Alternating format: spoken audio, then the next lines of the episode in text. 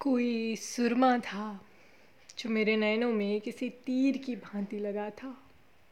एक शाम थी जिसमें पूरा आसमान कसुमल रंग में रंगा था। एक कबूतर था जो तुम्हारी चिट्ठी मुझ तक लेकर आ रहा था, जिसका मैं बेसब्री से इंतज़ार कर रही थी। और एक तोता था जो मेरे शयन भवन के शरूखे पर बैठकर तुम्हारे बारे में मुझसे ठिठोली कर रहा था।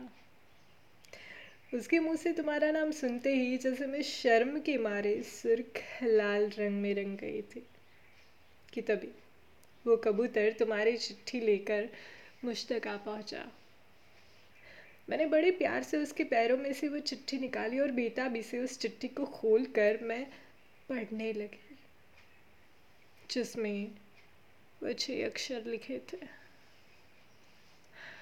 वो छः अक्षर मुझे भूल जाना।